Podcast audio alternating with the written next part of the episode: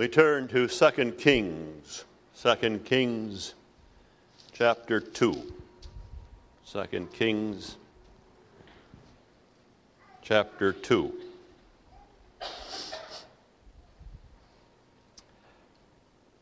And it came to pass when the Lord would take up Elijah into heaven by a whirlwind that Elijah sent went with Elisha from Gilgal, and Elijah said unto Elisha, Tarry here, I pray thee, for the Lord hath sent me to Bethel. And Elisha said unto him, As the Lord liveth, and as thy soul liveth, I will not leave thee. So they went down to Bethel, and the sons of the prophets that were at Bethel came forth to Elisha and said unto him, Knowest thou that the Lord will take away thy master from thy head today? And he said, Yea, I know it. Hold ye your peace. In other words, I don't really want to talk about it. And Elijah said unto him, Elisha, tarry here, I pray thee, for the Lord hath sent me to Jericho. And he said, As the Lord liveth, and as thy soul liveth, I will not leave thee. So they came to Jericho. And the sons of the prophets that were at Jericho came to Elisha and said unto him, Knowest thou that the Lord will take away thy master from thy head today? And he answered, Yea, I know it. Hold ye your peace. Now, these sons of the prophets had to do with schools that were established in these various cities, and that they were sons of the prophets means they were being instructed in the Old Testament word. Doesn't mean that they themselves had the gift so much of prophecy, though they are able to tell, foretell this, but that there was at this time some who still instructed young men in what God's word required of his people, and they could give instruction, the words of Moses and so on, and such as they had, what the Lord required of them and how they were to serve him. So you have these schools of the prophets still surviving, if you will, in northern Israel for the preservation of the remnant. In 50, and Elijah said unto him, Tarry, I pray thee here, for the Lord hath sent thee to Jordan. This is verse 6. And he said, As the Lord liveth, and as thy soul liveth, I will not leave thee. And they two went on. And fifty men of the sons of the prophets went and stood to view afar off, and they two stood by Jordan. Elijah took his mantle and wrapped it together and smote the waters, and they were divided hither and thither, so that they two went over on dry ground. It came to pass when they were gone over that Elijah said unto Elisha, Ask what I shall do for thee before I be taken away from thee. And Elisha said, I pray thee, let a double portion of thy spirit be upon me. And he said, Thou hast asked a hard thing. Nevertheless, if thou seest me, when I am taken from thee, it shall be unto thee, but if not, it shall not be so. And it came to pass, as they still went on and talked, that behold, there appeared a chariot of fire and horses of fire, and parted them both asunder. And Elijah went up by a whirlwind into heaven. And Elisha sought, and this is the heart of the passage and he cried, My father, my father, the chariot of Israel and the horsemen thereof. And he saw him no more. And he took hold of his own clothes and rent them into pieces. He took up also the mantle of Elijah that, had fall, that fell from him and went back and stood by the bank of Jordan. And he took the mantle of Elijah that fell from him and smote the waters and said, Where is the Lord God of Elijah? And when he had also smitten the waters, they parted hither and thither, and Elisha went over. When the sons of the prophets which were to view at Jericho saw him, they said, The spirit of Elijah doth rest on Elisha. They came to meet him and bowed themselves to the ground before him, and they said to him, Behold, now there be with thy servants fifty strong men. Let them go, we pray thee, and seek thy master, lest peradventure the Spirit of the Lord hath taken him up and cast him upon some mountain or into some valley. And he said, Ye shall not send. When they urged him, till he was ashamed, he said, Send. They sent therefore fifty men, and they sought three days, and found him not. When they came again to him, for he tarried at Jericho, he said unto them, Did I not say unto you, Go not? Thus far the reading of the passage, and the heart of which, as I stated, are the words of Elisha in verse 12 and then what follows in 13 and 14.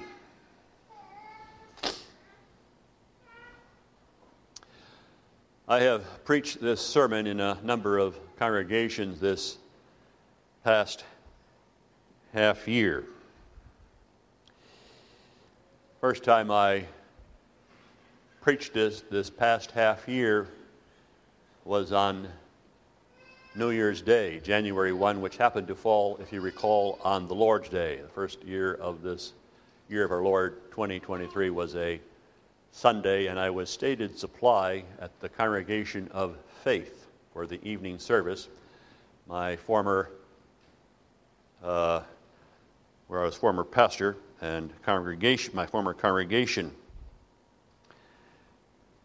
And I preached, as I said, this text. It was not the first time I preached this text for Faith Congregation. I had preached this text for the Faith congregation some 30 years previous. At the death of a mother of the congregation, the Sunday following her death, a mother of seven children, ages 3 through 17. And then that Sunday following her funeral and her burial. She died of a surgical complication with a blood clot that lodged in the lungs and in the artery and prevented the blood from going, of course, to her brain. And she passed into glory that Lord's Day previous. As we, as congregation of faith, in our bewilderment and perplexity, dealt with that grief and that overwhelming loss, I turn to this passage and the title of the sermon at that time Where is now the Lord God of Elijah? The mercies of the Lord, as I said, are often well disguised. If this be a mercy, Lord, spare us thy judgments and thy wrath. The occasion for preaching it at my that congregation of faith this past New Year's Day was the death of her husband, Jim Van Overloop, just a couple months previous to my preaching there. And when he died, along with my own brother who died just a month previous to that, this text came to mind. And I have now preached this text and sermon, which was somewhat different than what I preached some 30 years ago, which was then more personal and so on. But I've preached this not simply because we have to deal with death, though we all do, but because there are other losses that we experience as well. In the present controversy our churches have gone through, there are families who have experienced losses in, this, in the way of family members leaving the denomination and the, and the churches and with anger and with a wrath and words, and those who were once close and friends and family are divided, and when the holidays come, there's an empty seat or two or chair because of the division, and yet it is of the Lord, and we have to deal even with those kinds of losses, or the news that your loved one has cancer and it looks as though that cancer may well be terminal, and then to have to deal with that. And I turn to that this passage with those things in mind, those shall I call them those severe mercies of the Lord. And we turn to this passage not simply to ask the question, Where is now the Lord God of Elijah? Not simply to ask the question, but because in the passage there is also given the answer. And I want to look at this passage as the question is raised, and what gives rise to the question but as well then the answer that's found in the passage.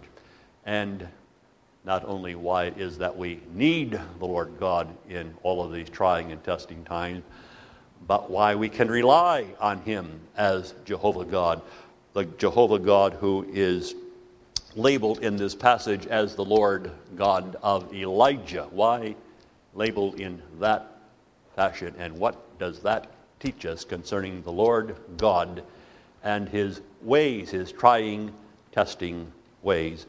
That's what we want to consider and understand. So, where is the Lord God of Elijah? And of course, Lord in capital letters there because that's how the King James refers to Jehovah. And Jehovah is the God of promise. I change not with respect to my promises and my words, my word and promises.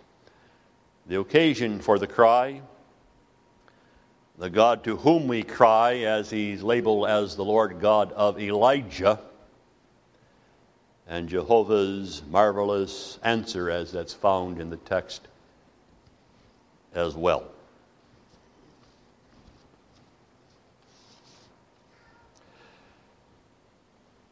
The question posed by Elisha at the brook, at the brink, I should say, of the river Jordan as he prepares to pass over.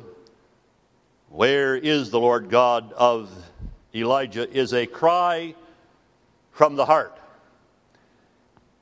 It is a bold cry. It's a cry in which he all but challenges Jehovah God to demonstrate that he indeed is Jehovah God which is to say, if thou art Jehovah God, the God of Elijah, who keeps his word, because that's the meaning of Jehovah, is it not, Lord God? Thou art a God of promise who keeps his word and changes not. Then, Lord God, demonstrate thyself as such according to thy claim, and prove thou art a God of faithfulness and of promise because, of course, that's what Jehovah God declares in His Word. And in the boldness of Elijah, Elisha, he will hold Jehovah God to His Word. Somewhat, you know, like Jacob when he grabbed hold of the knees of the angel, and the angel said, Let me go. And he, Jacob said, Oh no, I'm not letting you go. I'm not going to let you go, angel of the Lord, until thou doth bless me. And by that prevailing, if you will, and those words, Jacob prevailed upon the angel, and by these words, Elisha, you see, would prevail upon the Lord God, reminding Jehovah of his own word and holding him, you see, to his own world. Show, O Lord God, thou art the God of power, but not simply the God of power, but show that thou art a God of power that has a power governed by a mercy, thy covenantal mercy and thy covenantal promises. In other words, show thyself to be the saving God thou hast claimed and declared thyself to be, and not a Lord God who hath lost patience with us and will cast us off and forget us and leave us to our own devices, because if that's what you do, Lord, then we are going to perish and be in complete despair. So, this bold cry of Elisha, in which he is going to hold Jehovah God to his own name and to his own word and to his own promises. The occasion for it, of course, is that astonishing departure of Elijah from the physical and the earthly realm. And he did not depart, of course, in any ordinary way. He departed in an astonishing way in that he went alive bodily from this realm, the earthly and the physical, into the heavenly and the spiritual. And he did that as he was carried away by what we may know as a tornado. It's called a whirlwind here, but it's a tornado. A funnel comes down from the heavens, and in that tornado, there can be seen not only the lightning flashes, but a chariot that glows as with fire, and horses that are hitched to that chariot, and they are driving that, that chariot, and it's into this tornado that Elijah steps, as it were, and this tornado with the chariot that glows with the fire and the horses that are yoked to that chariot carry it into the, into the upwards, if you will. And as Elisha lays there on the ground with his mouth open, it vanishes, goes into the sky, and Elisha, Elijah himself vanishes from the earth. And in vanishing from the earth, he, of course, enters into the heavenly and the spiritual realm. It's a cry then is occasioned by Elijah's ascension because that's exactly what it was. Elijah ascends bodily from the earthly and the physical realm into the heavenly and the spiritual. That Elijah indeed was taken bodily alive into glory is, of course, underscored by a number of considerations. Two in particular, first from the context itself. There are these sons of the prophets who have been given to understand that Elijah was leaving Elisha behind that day, was going to be taken from Elisha and from them as a prophet, and they remain on the other side of Jordan, but to view Elisha and Elijah as they have crossed Jordan in that wonderful way and then walk off into the wilderness on the other side of Jordan, and they disappear from view, and the sons of the prophets continue to, to watch for a time, and they see this funnel come down along the very path that Elijah and Elisha have been following, and they wonder what has transpired as that great funnel cloud come and slain both of them, so that both Elijah and Elisha have perished in that tornado with its power and with its wind. They wait for a time, and who knows how long, maybe half an hour, maybe an hour later, they see a figure returning to them from that wilderness. Not two figures, but just one. And as Elisha draws near, they realize Elijah is gone, and it's Elisha who is returning back alive. And once he crosses the river, of course, he informs them that Elijah has been taken into glory, and they are skeptical. He tells them this, and they meet him. They bow themselves, and they said, Behold, there are with thy servants fifty strong men. How do you know he has been taken from the earthly into the spiritual and disappeared? Perhaps it's quite different. Perhaps he's been carried up by the wind of the Lord. The spirit there has to do with the wind of the Lord, and he's been cast upon some mountain, deposited, falling from that tornadic, tornadic wind, and is, lies broken with his body on some mountainside or in some valley. We should go see. And he says, Don't waste your time. I saw him disappear into glory. They prevail upon him, and finally, he says, To satisfy yourself, go ahead. And they seek him. Notice, beloved, not just one or two men go seek him, 50 men go seek him. That's quite uh, a rescue party, you know. And it's not just they spend a day looking in the vicinity, they spend three days looking over the whole of the vicinity, scouring it. And after three days, 50 men scouring that whole vicinity, they satisfy themselves he hasn't been deposited back on earth. It must be just as Elisha says, he has been taken up and he has entered bodily into glory. And as verse 8 comes to an end, Elisha says to them, Didn't I say unto you, Go not? You've spent your time. All you have done is verify the truthfulness of what I have said. But not only is that bodily ascension of Elijah verified by this context, as you well know, it is also verified in the New Testament account, as our children are aware of, in what is known as the event of the Mount of Transfiguration when three disciples went with Jesus to the top of a certain hill that he might step aside a time to pray as the cross is only a month or two in the future and to prepare himself for that cross and the Lord God sends from heaven two men one of whom of course was Moses who also was taken bodily into glory only his body went as a dead body. You can read of that in Jude. He sees the promised land he could not enter because of his sin. That was the consequence. He dies. He's put into a cave. And there we read in Jude 1, chapter, verse 7, that there was a disputation over the body.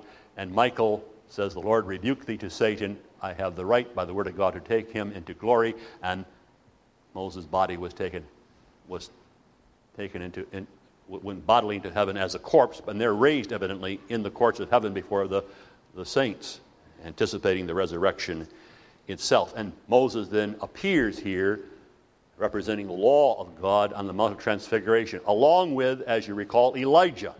The disciples recognized them as Moses and Elijah. Elijah had gone bodily into heaven, and he is one of the two that reappears on the Mount of Transfiguration to encourage Christ to face that cross and the horror of the cross to make payment not only for the sinner saints on earth, but to maintain the right of the saints already in glory by serving their penalty and the sentence of their death. So that's the occasion, this bodily ascension of Elijah into glory in such a way that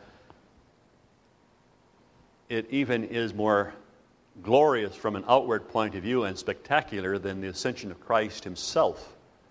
Christ, of course, ascended before the eyes of his disciples, if you recall, and he simply defies gravity and floats upward for who knows how many hundreds and thousands of feet. And there's clouds, and suddenly he just disappears into the clouds and he vanishes from this earthly physical realm and enters into the spiritual and to the heavenly realms and what he's called as his ascension. But Elijah goes with a roar. That tornado which comes with the sound of a, of a freight train, they, they say and the wind is, is blowing and the dust is raised, and there are the chariots that glow as with a fire, and the horses that are, are yoked to that chariot, and he's carried away in this spectacular fashion and disappears. Few things in Scripture can compare to the glory and the spectacular fashion in which Elijah departed from this earth. But now, as you consider how Elijah was taken to glory in this spectacular fashion and goes from earth to heaven alive bodily, and that Elisha witnesses this, that his one whom he calls his master and his friend, from whom he learned so much and with whom he had this close bond of, of love and affection. My father, my father, he says. One might think that as he considers Elijah who has entered into glory bodily, that the great hallelujah chorus would go up and he would be filled with a happiness and with a joy and a gratitude. After all, he has entered into heaven and there is the joy and the glory and the fellowship of, of the saints, and no more trials and no more tests, and crying and weeping is carried away, and there is no more sin. Isn't that, beloved, something to be desired, to be sought? You might think that Elisha would have then said, Oh, happy day. My friend, my father, as it were, my spiritual father, and my master has been taken to glory, and now he can enjoy the joys of glory and be freed from the threat of Ahab and Jezebel and all the rest, and no more trials and no more tests. How thankful I am, how happy I am he has left us. Is that the passage? That's not the passage. That's not his reaction, is it? There's the cry, My Father, my Father, the chariots of Israel and the horsemen thereof. There is the question that is at the heart of our text where is now the Lord God of Elisha? But when Elijah was taken, Elijah, but when the, Elijah was taken from him, we read that he takes hold of his mantle and he rends it in half and cries out, My father, my father, the horsemen of Israel, and my father, my father, the horsemen of Israel, uh, uh the, the, sorry, the chariot of Israel and the horsemen thereof. grief, sorrow, lament. Why, Lord, why? Surprising, isn't it? Didn't he see him go into glory? Why does he rejoice? Why, why doesn't he rejoice? Why isn't he filled with a, a gladness? His master and his friend and his spiritual father has attained the victory. And yet here he is ripping his clothes. I feel ripped in half. There is a wound that is left behind that I scarce can endure, as it were. And then the question put to the Lord Where is the Lord God of Elijah? As it were, a question of bewilderment and of deep, deep concern. Well, beloved, if you study this passage, it gives some answer to why it was that Elisha was filled with this grief and this sorrow, this sense of loss that almost overwhelmed him and raised the question where is now the Lord God of Elijah? And it does not have to do with this, whether or not this beloved Father of his was in heaven and glory or not.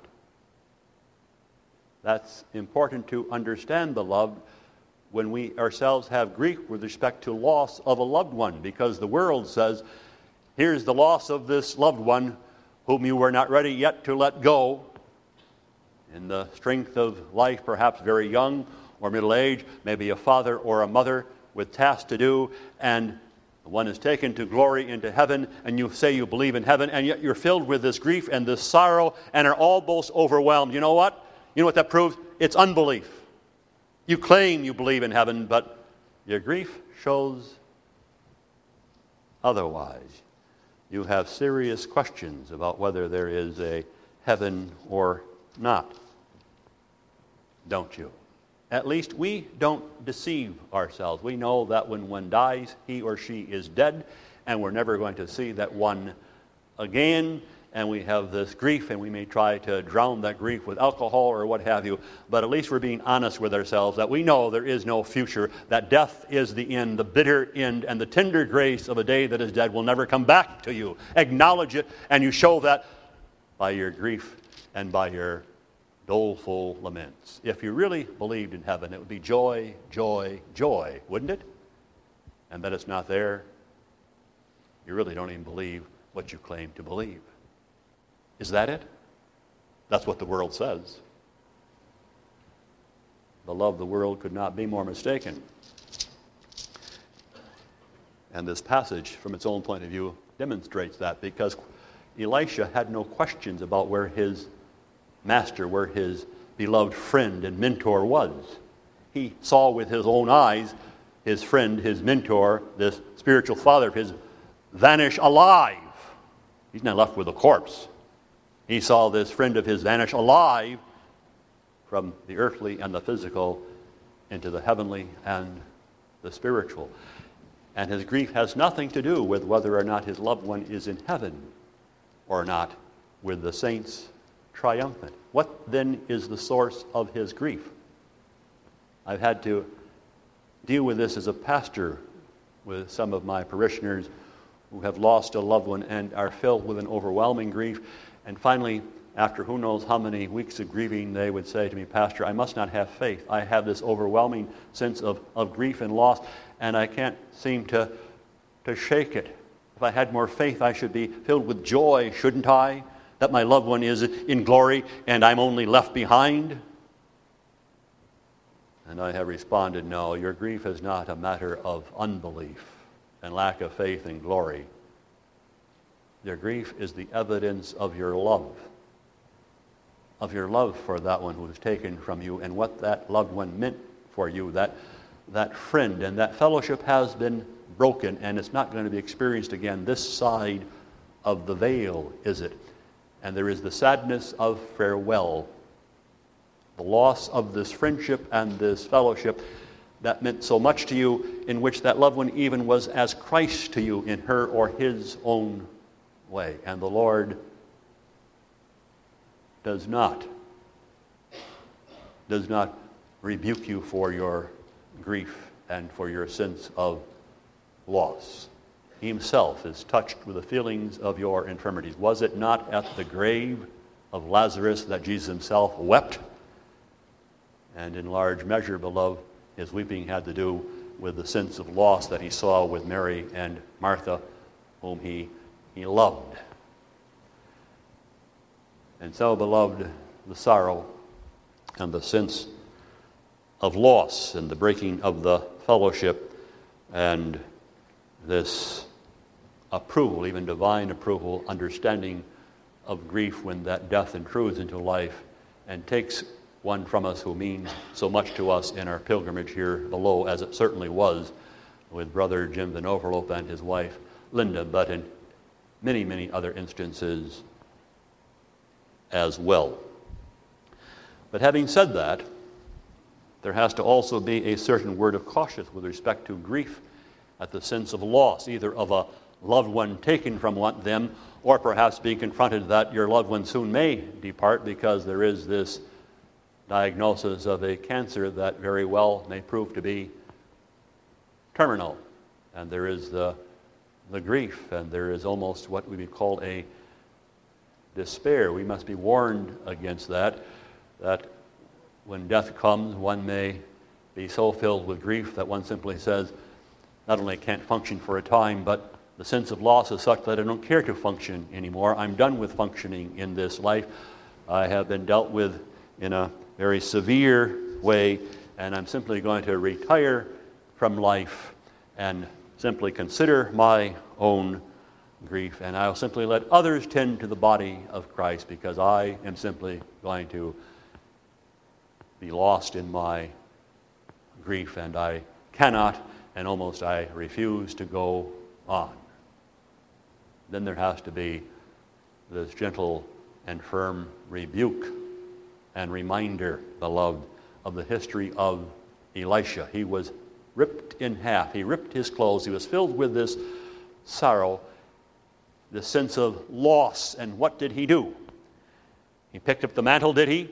Put it over his shoulder and marched deeper into the wilderness to sit under a juniper tree to sit there and say, I'm done. Let the Lord take care of his own. I retire from life. I'm simply going to live in my grief, my sins, and my loneliness. Is that what Elisha did? No. He utters this cry, he rips his clothes, he takes the mantle that falls from him, and he heads back to Israel, to the Jordan, to speak with the people of God. He heads back with the cry, My Father, my Father, the chariot of Israel and the horsemen thereof. That's a striking phrase. Why does he refer to Elijah as the chariot of Israel and the horsemen thereof? That's a military figure, of course. And what that military figure does, beloved, is to underscore the function, if you will, of Elijah to Israel at that time and his place of importance in the life of the nation of northern Israel at that time. He was as a chariot, a military chariot with a horse, horsemen that or horses that were filling it, and of course with a king. That was the token of his power, his chariots and his horses with those who rode the chariots in the sense in the way of battle, but not simply battle, but defense and the way to persuade heathen nations not to invade them and certainly not to send down marauding bands to steal away citizens of the, of the country to turn them into slaves as they were wont to do, because I have my chariots with the horses, and I will pursue you, and I will slay you if you at- attempt to assault any of the citizens of this nation of mine. So they were set for the defense and preservation of the nation. And notice what the text says the chariot of Israel and the horsemen thereof, not one of the chariots of of Israel and the horsemen thereof, but the chariot of Israel and the horsemen thereof. That's Elijah, you see, when it comes to the people of God. He's not one simply numbered amongst many, numbered amongst Ahab and Jezebel's chariots.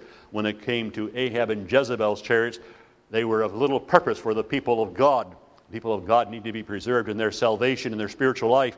And for that, there was one man at that time appointed to this end, and that was Elijah, the prophet.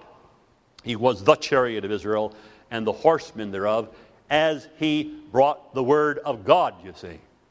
That's what the people of God needed, that 7,000 who had not bowed the knee to Baal, who needed to be preserved. And Elijah was the instrument that God used, and now he's gone, you see.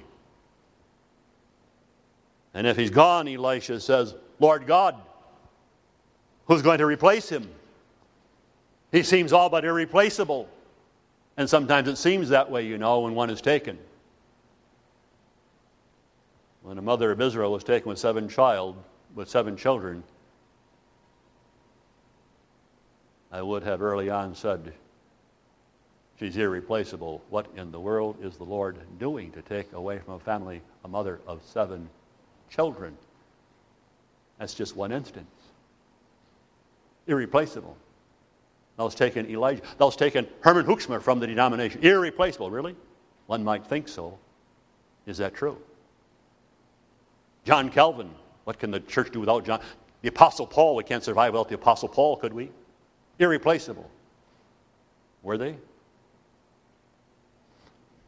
But that's the question that arises Lord, who is going to replace this Elijah according to the need of thy people Israel, who are thine own?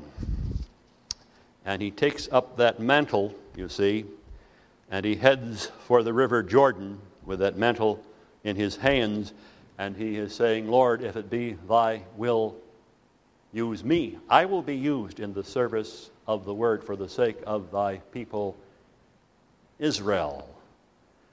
And so the question, you see, and this bold cry, Lord God, remember thy word, remember thy people. Wilt thou be pleased to use me to keep thy people safe and to defend them as one who also will be counted as the chariot of Israel and the horsemen thereof, not because of me, but because of the word. Notice, beloved, that Elisha does not say this when he goes to, uh, and he asks the question at the, at the brink of the Jordan, Where is Elijah, Lord? He doesn't ask, Where is Elijah, Lord God? He says, Where is the Lord God of Elijah? It's not Elijah in the end we need, Lord God. We need the Lord God. What will we do without thee? Elijah was the one whom thou didst use to bring thy word to bear. And if thou hast taken Elijah, is the word gone? Are thy promises going to fail? Are you going to forget thy people, Lord? Can that be? That's the question. That's the challenge. And it's occasioned by the departure of this Elijah, whom the Lord God had been using to this point. Now, the question arises why is the Lord God here referred to as the Lord God of Elijah? What is there about Elijah and how God used Elijah that is such a revelation of Jehovah God? And let's just briefly here consider a few incidents from the history of Elijah, beloved, to underscore how he was the revelation of Jehovah as this saving God, the God who is the, the anchor of all of our hope and all of our expectations. In the first place, when you consider Elijah, you ought to consider what I'm going to call the God of election according to his sovereign purpose and his sovereign will. Understand, beloved, when you talk about the sovereignty of God with respect to his election, you're not simply talking about a doctrine that's a Calvinistic doctrine, and you may take that Calvinistic doctrine of election and predestination and, like Samson, go forth and slay the Arminian hip and thigh. I have the doctrine of election. I have some proof texts of the doctrine of election. And when an Arminian comes my way, I can lift it like the jawbone of an ass and slay the Arminian's hip and thigh. It's not just that kind of a doctrine, beloved. The truth of election has to do with the love of God for his own from all eternity. Ephesians 1. according as he hath chosen us in him before the foundation of the world, that we should be holy and without blame before him, in love having predestinated us unto the adoption of children by Jesus Christ to himself, according to the good pleasure of his will. Notice that adopting grace, the election, has to do with this love from all eternity, which love then is going to endure, you see. And that's Elijah when you consider it, is it not? Elijah is the revelation of that love. Remember, he goes to Mount Horeb. He goes to Mount Horeb in his discouragement. And the Lord appears to him. And Elijah was ready to resign from office, if you recall. Why go on? And the Lord says, No, you're not going to resign from office, Elijah. You are still to be used. Elijah I have 7,000 who have not bowed the knee to Baal, and I intend to preserve them as my own in my electing love. They are precious to me, the apple of my eye. And you, my good man, are going to go back and minister to them according to my word because I love them. And I'm going to use you with the word you bring to preserve them from spiritual bondage, you see, and enslavement, and set them free. So, Elijah, beloved, the God of Elijah, the God of this electing love, which means there are those who are precious to him from time and eternity, and he's going to be faithful in that love. You may be sure, as sure as Elijah was his prophet. But along with that love is also this power. He's the God of power. When you think of Elijah, you ought to think also of fire from heaven. Not only the fire from heaven that consumed the burnt offering, that too, on the Mount Carmel, if you recall, but there's another fire that came down from God that destroyed those who would silence him as a prophet. That's 1 Kings chapter 1. We have 1 Kings chapter 2. Just previous to that, you had two bands of 50 men under certain captains who were going to arrest Elijah and the purpose of their arresting him was to silence him so that he bring, didn't bring God's word to God's people anymore. And if you recall from that history, the fire of God came down. If I be the prophet of the Lord, let the fire of God come and consume you. And the fire came down and consumed them. That wasn't just, you might say, something cruel. That was God removing a threat to his prophet lest they silence him and he not be able to bring the word of God to those who needed to hear the word of God. This was a love for his people. He used his power, the power of Elijah, through Elijah to that end, you see. So the God of power. And he uses his power in the interest of his love to defend his own from the enemy and to preserve them and to preserve us in times of great trial, even faced with death itself, if you if you will. So the God of Elijah, the God of this love, this enduring love, and the God of this power, but also what's striking is this God of almighty power on behalf of his people is a God of gentleness and of patience beyond words. That also was shown to Elijah and through Elijah. Again, we go back to Mount Horeb. Why was Elijah at Mount Horeb to begin with? And if you will, so, so filled with what we might even call a certain kind of despair. And he was there, beloved, because in the end, he's unhappy with the Lord. He sits under that juniper tree, and the Lord comes to him. What doest thou here, Elijah, under this juniper tree, ready to retire from ministering to my people? Elijah says, I've been very jealous for the Lord God of hosts. The children of Israel have forsaken thy covenant, thrown down thine altar, slain thy prophets, and I, even I only, am left, and they seek my life to take it away. And then he sends him to Mount Horeb, and the Lord asks him again, Why are you here, Elijah? Because I've been very jealous, Lord God of hosts, for thy people. Implying, but I've done my part, Lord, and yet wickedness is still there, and my life is still being sought, and they're still trying to silence me. What have you been doing, Lord? That's the implication. I've done my part, I've done the best I can. And somehow it's failing, Lord. Could it be you? And you might think the Lord God would say, Who in the world are you, little man? to question me and my works and my power and my rights with respect to humanity. Are you going to challenge me? Away with you. I'm done with you. But the Lord God doesn't deal with Elijah and his questions and his despair almost in that severe way as he certainly could have. He patiently bears with Elisha, Elijah and comes with that still small wind and says, Elijah, I have been doing my part. I have been saving my people. I have 7,000, whether you know it or not. Now get your body back to the people of Israel and start ministering to them as I have appointed you, because I intend to continue to use you. The patience of the Lord, beloved, when we may come to Him in our distress and complaints and be ready, simply as it were, to despair of life and why go on. And He's touched through Christ with the feelings of our infirmities, patiently bears with us and encourages us, and then gives us the strength we need to go on. And Elijah returns and continues to minister. So that love of God, of the power, a love of God of Elijah, the power of this Jehovah God, and the patience as he deals with us in our present distresses and our questions and all the rest. And one more point, as underscored by Elijah going early in his ministry to the house of that widow, the widow in Zarephath. Remember her with her little boy, seven years old, at the end of her resources,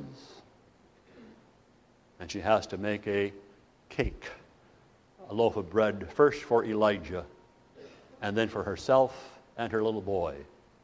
And Elijah remains with her for months and even a couple, some years. And while he's there, that little boy dies, if you recall. And Elijah himself is astonished. He has not been forewarned. And that widow says, Is this why you have come, prophet of Jehovah God, to remind me of my sins and my past idolatry, and to bring judgment upon my house as I have received you into my house? And Elijah prays to the Lord and that little child is raised from the dead, and he hands that little boy back to her arms. And she says, Now I know the Lord God of Israel is the true God, and you have not come to condemn, but you have come to save. And she goes to her cupboard again, and what's there? The cruse of oil and the container of meal, and the Lord has provided for her and her house once again. The God of endless provision, beloved, according to our need. She goes, as it were, day by day to the cupboard of grace, and there is the grace she needs, supplied again by this God of love and power and gentleness and faithfulness, the God of His Word. I have not forsaken you. I will not forsake you. I will keep you.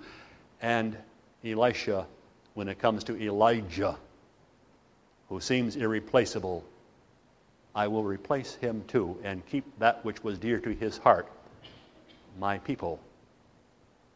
And he does. Beloved, the cry goes up from Elijah Where is the Lord God of Elijah? Show thyself, display thyself according to thy, thy word and promise. And, beloved, did he? Did he? Has he? Does he? The cry goes up, Where is the Lord God of Elijah? Display thyself as such, true to thy word. Did he? Has he? Does he? Read the passage, beloved. He did. Elijah is gone. The mantle's on the ground. Elijah picks up the mantle and he takes that mantle to the water. He utters the cry. He takes the mantle and he slaps the water, and the water divides. And the power of Elijah, that is the power of God through Elisha, now shows itself. And the sons of the prophet says it's as if Elijah has returned. The spirit of Elijah is upon Elisha, which means the Lord God is still with us. And he's with us too, beloved. What I hold in my hand is, as it were, the mantle of Elijah, this black book, this book between the black covers, the word of the Lord. It's as the mantle of Elijah that has been left behind, beloved. We still have it, don't we? to teach us about the, the power and the faithfulness of Jehovah God, which we may read to our encouragement and to keep us from despair. But the Word of God is not enough just to have the Word of God. You can pick up a Word of God left by the Gideons, you know, in a, in a hotel room and, and read it and put it back into the drawer and drive off un, unchanged. The Word of God itself doesn't save. And that's why he slaps the water with that mantle. Thy Spirit, O Lord. We need the Spirit to apply the Word. And when he slaps that water, that water divides, and there's power, you see. And the Lord God is saying, I will add my Spirit to the Word. You will bring the Word to my people, and I'll work my, my Spirit in their hearts, and I will encourage them and preserve them and save them to the very end as I have promised. You see, the Word and the Spirit, and the slapping of the water slow, shows the power of the Spirit by which Jehovah God will continue to work with those whom are precious to his own heart. He did. He answered that cry. He was faithful to his word. Has he? Beloved, consider who replaced Elisha. Elisha dies too, you know. Who's going to replace Elisha? You know the meaning of the word Elisha, don't you? God who saves. Ever hear of Jesus? Of course you have. Jehovah saved. Jehovah salvation. Jehovah came in the end in the person of his Son Christ Jesus as the Word made flesh to save his people. And then this Jesus of Nazareth ascends into heaven. And we might ask, He's left us. He came on earth, He ministered, and then He left us. What good is He in heaven to us? Remember what Christ said? It's necessary that I enter into the heavenly glory, that I may send you the Holy Spirit. I will return to you in the Holy Spirit. And so Christ Jesus, beloved, who has ascended, did so with his church in mind, that he might send, as we considered this morning, his Holy Spirit to the church, and by the Holy Spirit to preserve, you see, and to minister to his people by his promises. And so he has. Jehovah God has kept his word of promise concerning the great seed of the woman and the one who would give to his people the victory and preserve his own to the very end, even those who have been tested and trial and tried in this life.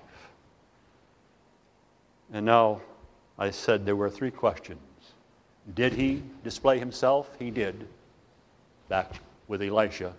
He has, through Christ Jesus, in the fullness, if you will, of his own person and work. And he still does.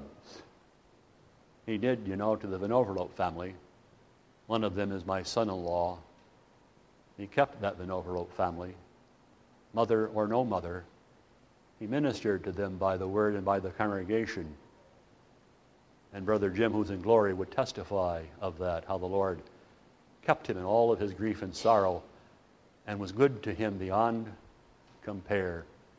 And now he may be with his wife in glory, waiting for the taking of all those who are precious in the Lord's sight. That's our Lord God, beloved. His way is in the sea.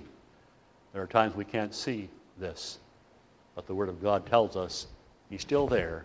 He still has His 7,000, and He knows how to keep us, beloved, to the very end. Amen. For thy word we give thee thanks, for thy promises, for thy faithfulness, for thy patience with us.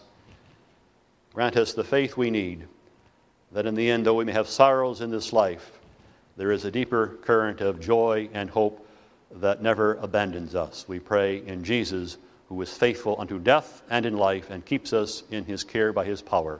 For Jesus' sake, amen.